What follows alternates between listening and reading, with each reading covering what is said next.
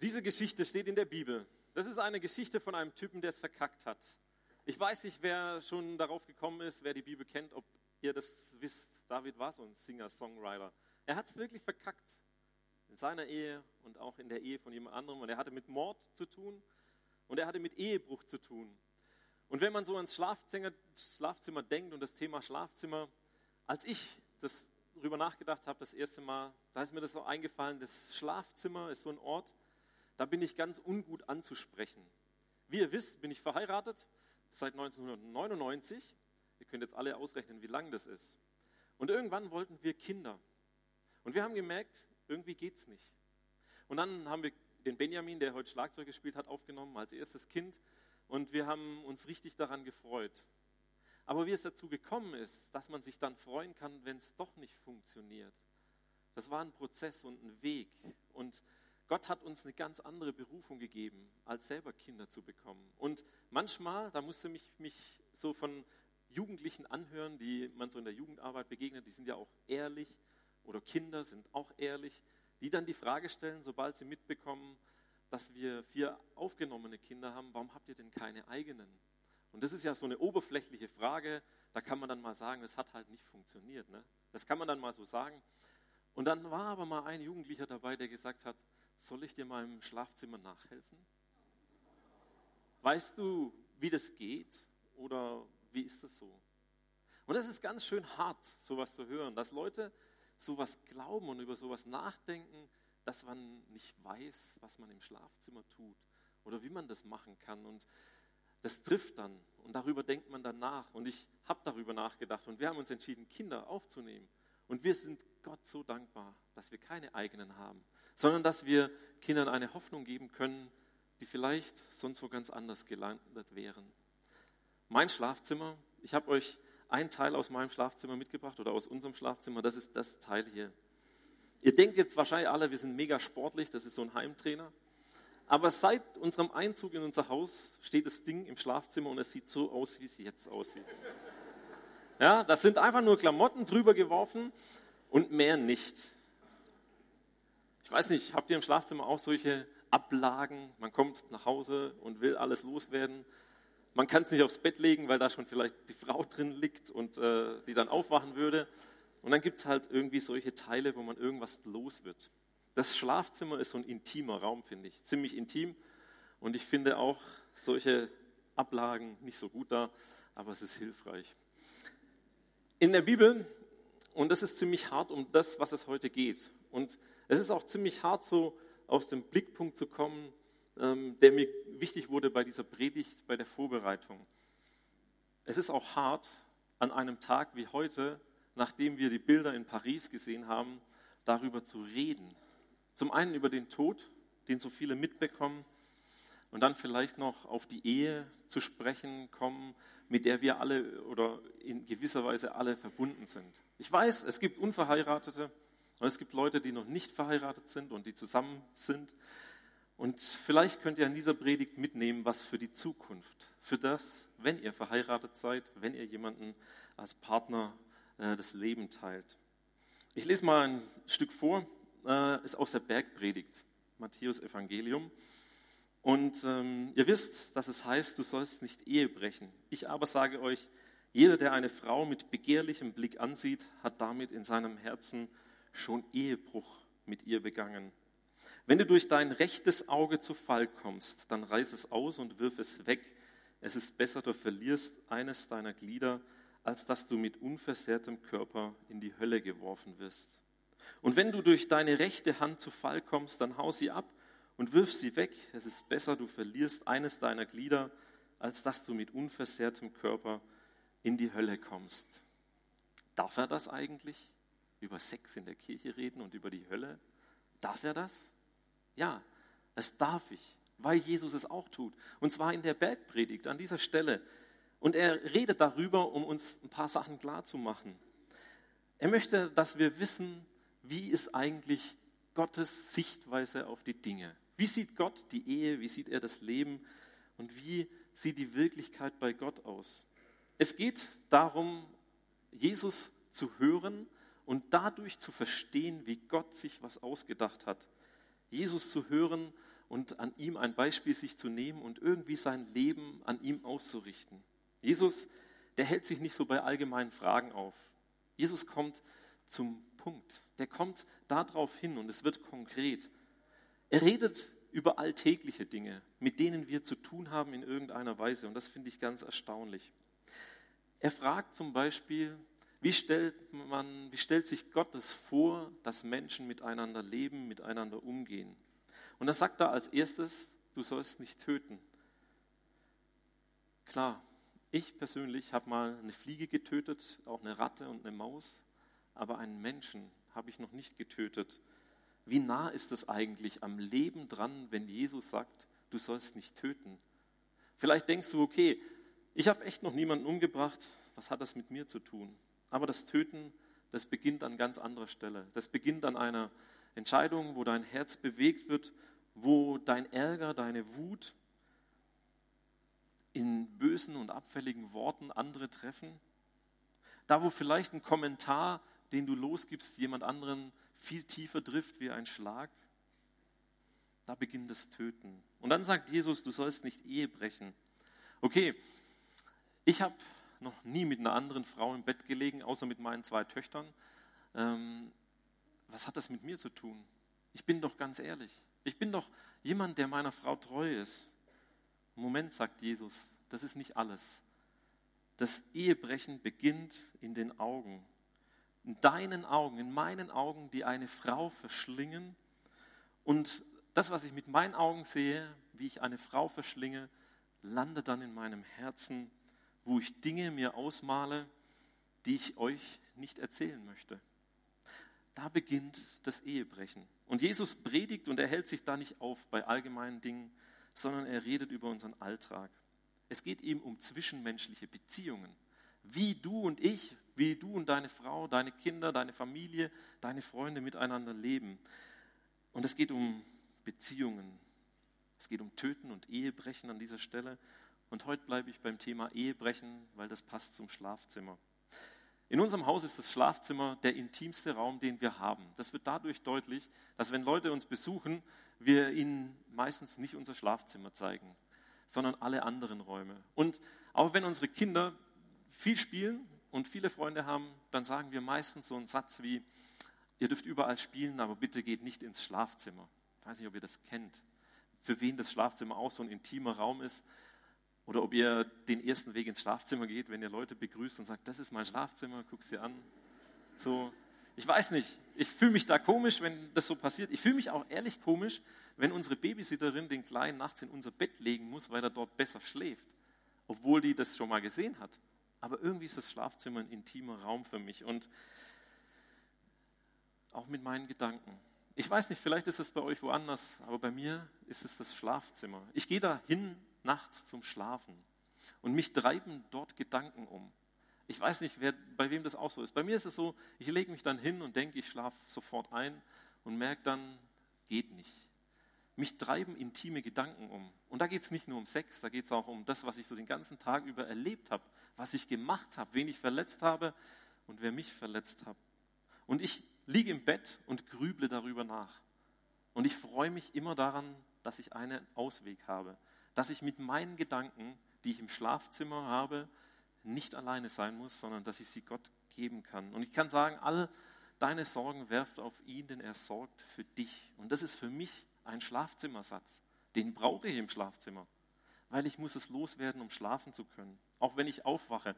Heute Morgen bin ich auch um vier aufgewacht, weil ich so aufgeregt war für diesen Gottesdienst. Ich musste auch wieder sagen, hey, ich werfe meine Sorgen auf dich, Herr, in meinem Schlafzimmer, wo mir alle Gedanken kommen, die mich bewegen.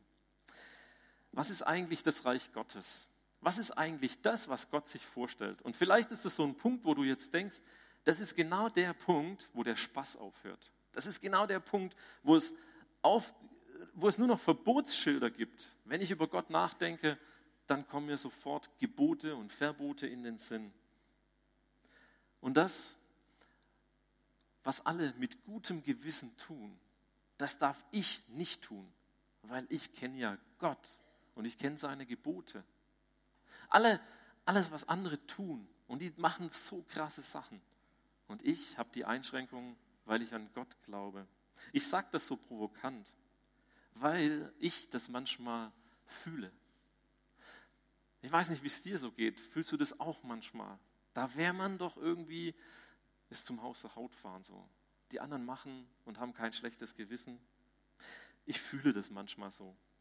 Ich habe mir überlegt, was heißt es eigentlich, vom Reich Gottes aus zu denken im Blick auf das Thema Sexualität, Beziehungen, Lust, Körperlichkeit. Alles so, worüber man nicht so redet gerne. Ich möchte euch das vorlesen. Männer, die entwickeln Fantasien, wie sie ihre Frauen ehren und erfreuen können. Blumenläden und Geschenkeshops haben Hochkonjunktur und der Markt boomt ohne Ende.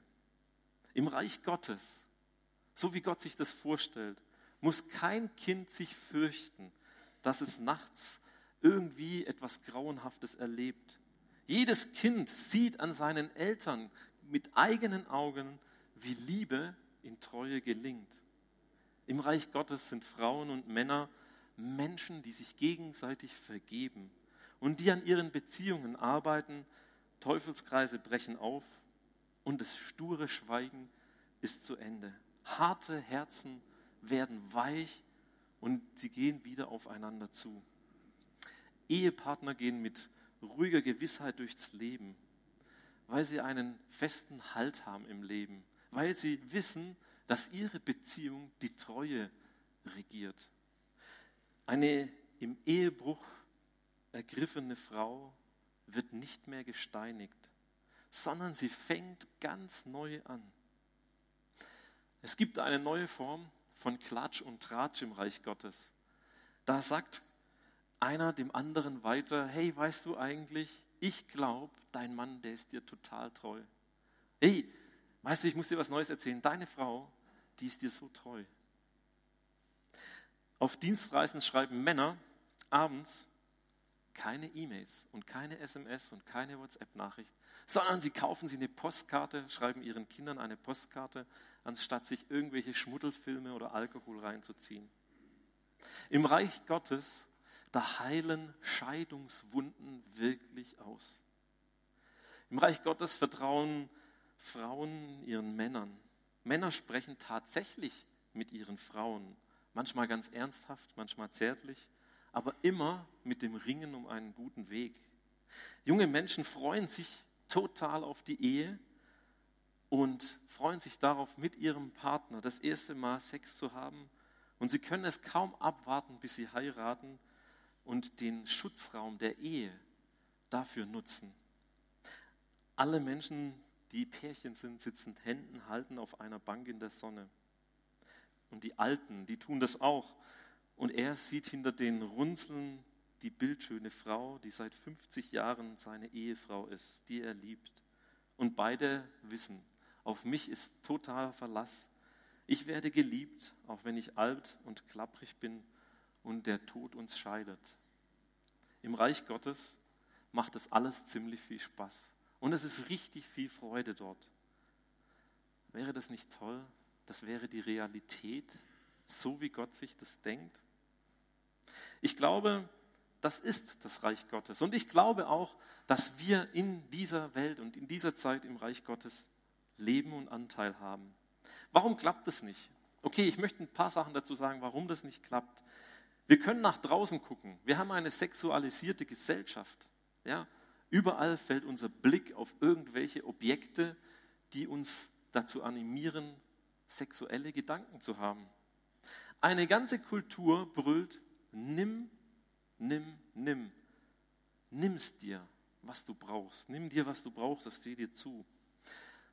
Ich will nicht nur von draußen zuschauen, wie wir Menschen beobachten, Politstars, die ihren Laptop bei der Prostituierten vergessen. Oder zu den Männern, die so ein geheimes zweites Leben führen. Oder bei den Frauen, die zu lange in einer langweiligen Ehebeziehung stecken bleiben und plötzlich einen anderen finden. Wenn wir das so machen würden und nach draußen gucken, dann könnten wir sagen, oh Mann, Mann, wie gut haben wir es, dass wir das Problem hier nicht haben. Wie gut, dass wir hier so anständig sind. Wie gut, dass wir gesunde und normale Menschen sind. Und wisst ihr was? Jesus macht uns einen Strich durch die Rechnung an dieser Stelle. Er sagt zu uns ganz tief in unserem Herzen hinein, wie sieht es eigentlich dort drin aus? Was ist eigentlich mit deinen Blicken? Wissen das eigentlich, wenn du im Café sitzt und mit deiner Partnerin dort bist und die Zeit genießt und es läuft eine Bedienung vorbei und du denkst, wow, die sieht gut aus. Du guckst ihre Kurven genauer an und du stellst dir vor, wie wäre es, mit ihr jetzt hier zu sitzen. Und du denkst, hey, merkt doch eh keiner, merkt doch keiner, ich kann doch gucken. Du fährst im Zug und da sitzt so ein attraktiver Mensch gegenüber von dir und dieser attraktive Mensch, den ziehst du mit den Augen fast aus. Und du kriegst die Augen nicht mehr von ihm weg. Und irgendwann fangen deine Gedanken an, mit den Wünschen, die in deinem Herzen sich bewegen, zu tanzen. Die nächste Ausfahrt, der nächste Halt. Wir könnten doch aussteigen. Würde doch keiner merken. Du arbeitest an deinem Computer und immer wieder mal klicken so Mails rein Mails, die atemberaubendes Versprechen. Und du denkst, wenn ich draufklicke, dann habe ich genau das vor Augen, was ich will. Vielleicht die Pornoseite, vielleicht das andere, was dort dir versprochen wird. Und du öffnest dir die Seite, machst mit großen Augen einen Blick hinein und wagst es, das anzugucken und merkst, wie dein Herz irgendwie doch sich komisch anfühlt. Dein Herz klopft wegen der Bilder, das ist das eine, oder dein Herz klopft wegen dem, dass du merkst, dass es nicht richtig ist.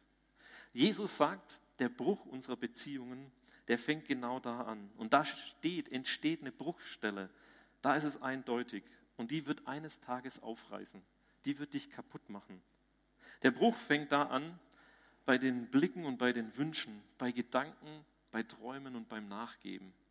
Und damit wir jetzt uns recht verstehen, Jesus, der ist nicht gegen Sex.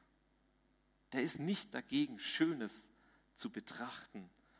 Es ist nicht unter Strafe gestellt, im Reich Gottes eine schöne Frau anzugucken und sich daran zu freuen. Und das ist okay. Und manchmal stelle ich mir die Frage, wie ist es eigentlich bei Leuten, die 90 sind? Ich glaube, auch 90-Jährige gucken noch die 88-Jährige an und freuen sich daran, dass die schön ist. Es hat mit dem Alter wenig zu tun, ich weiß nicht ganz genau. Wisst ihr, was nicht okay ist? Nicht okay ist der besitzergreifende Blick, fantasieerregende Schauen, das Jesus hier anspricht. Und darum geht es. Und dort fängt es an. Und da wird es ganz deutlich, dass ich Hilfe brauche. Und ich glaube, viele von uns auch.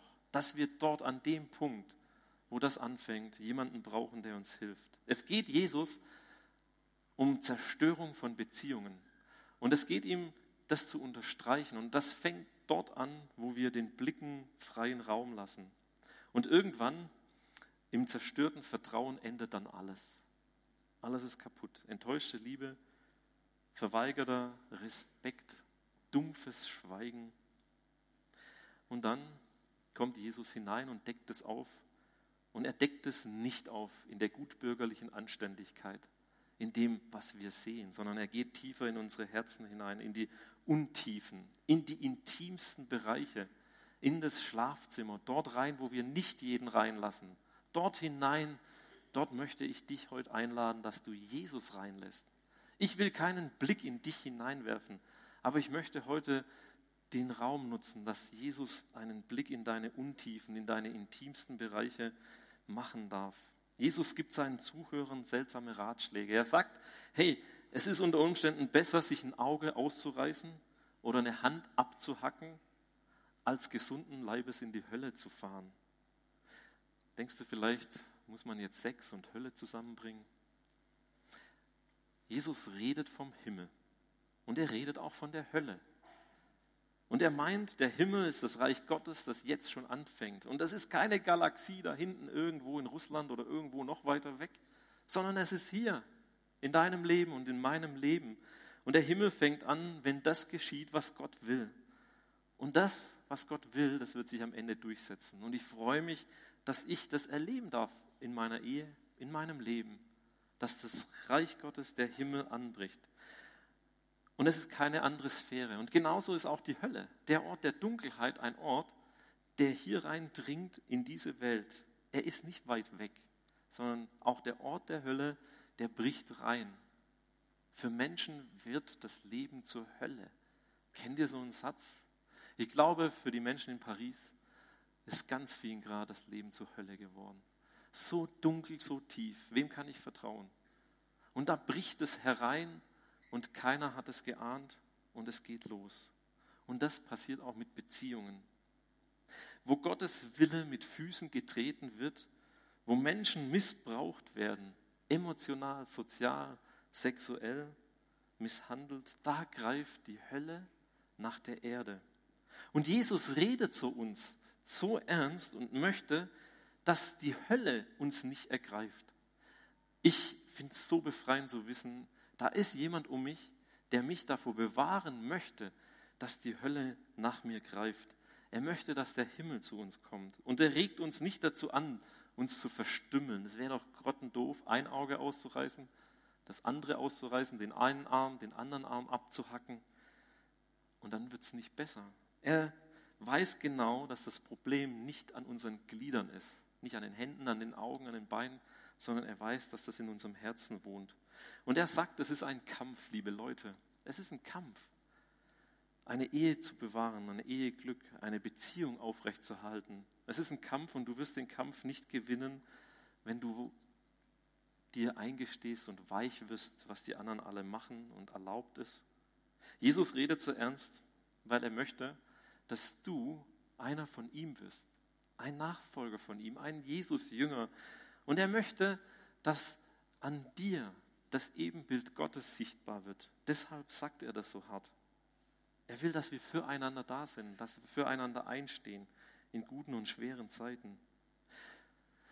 Wir wollen gleich Abendmahl miteinander feiern. An diesem Abendmahl wird der Kreuzestod Jesu ganz, ganz intim ins Blickfeld gerichtet. Es ist roter Traubensaft auf unseren Tischen. Und so wie Jesus sein Blut vergießt dafür, dass wir leben können, so kannst du das nachher schmecken. Jesus trug alles ans Kreuz und ich weiß, um mich steht es schlimm, wenn ich an die Gedanken denke, ich weiß, es steht schlimm um mich, aber Jesus ist da, um mich der Hölle zu entreißen und dem Himmel nahe zu bringen. Er hat den Preis dafür bezahlt und aus Dankbarkeit kann ich einen Entschluss fassen. Ich strecke mich nach dem aus, was im Himmel ist und was dort gilt. Und ich möchte das Alte hinter mir lassen. Und ich werde es nicht alleine schaffen, sondern ich brauche das Wirken Gottes, seinen Geist in meinem Leben, der mich erneuert. Ich möchte euch ermutigen, Entschlüsse zu fassen für euer Leben. Gottes Maßstäbe im Umgang mit Sexualität anzuerkennen, Treue zu halten, Bilder nicht zu schauen. Und ich habe eine ganz einfache Text Testfrage für mein Leben. Es ist nicht die Frage, was würde Jesus tun? An die denkt ihr vielleicht. Sondern es ist die Frage, und die ist viel härter, was würde meine Ehefrau Katrin tun, wenn sie dabei wäre? Könnte ich das jetzt anschauen, wenn sie neben mir sitzt? Ist für mich ein guter Filter. Ich kann für mich sagen, es ist wie bei einem guten Training, sich immer wieder bewusst zu werden, was hat man eigentlich an dem anderen. Den Blick zu trainieren, damit man das Auge nicht verliert. Der Geist Gottes, der stärkt mich. Und ich möchte einen Satz zitieren von John Ortberg ein Theologe und Schriftsteller, der schreibt, wir alle suchen tiefe Befriedigung und wenn wir sie nicht bei Gott haben, dann suchen wir sie an anderer Stelle. Ich wünsche mir so sehr, dass der Gottesdienst heute dazu dient, dass du tiefe Befriedigung bei Gott findest und nicht an anderer Stelle suchst. Wir haben Hunger. Wir haben einen Hunger, geliebt zu werden, gnadenvoll, bedingungslos geliebt zu werden, grenzenlos geliebt zu werden. Und damit fängt die Bergpredigt an. Die Predigt, die Jesus hält.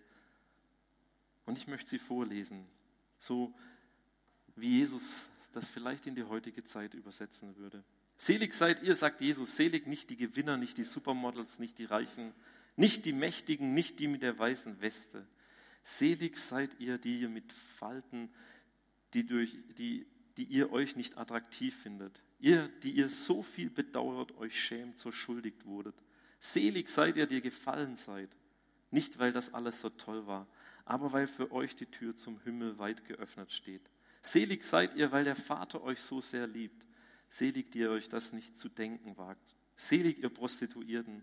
Selig, ihr Süchtigen. Selig, ihr Misshandelten und Missbrauchten. Selig, ihr Gescheiterten, die ihr an deren Versagen offenkundig ist und deren Versagen niemand je zu Gesicht bekam. Die Tür steht offen und so beginnt Erneuerung. Auch in deinem Leben kann das passieren. Gott ist der Fachmann, der alle Tränen abwischt. Und es gibt keine Schuld und keine Wunde, die Jesus nicht tragen oder wegwischen könnte. Er schickt dich nicht weg, egal wer du bist. Er schließt dich in die Arme und er speist dich mit dem Brot des Vergebens und mit dem Wein der Freude. Egal wie sehr du dich schämst, egal wie viel du bedauerst, denk daran, Jesus ist für alles gestorben, für jede Wunde, für jedes, für jedes Teil, das dich an dir stört und auch das, was vielleicht an anderen stört.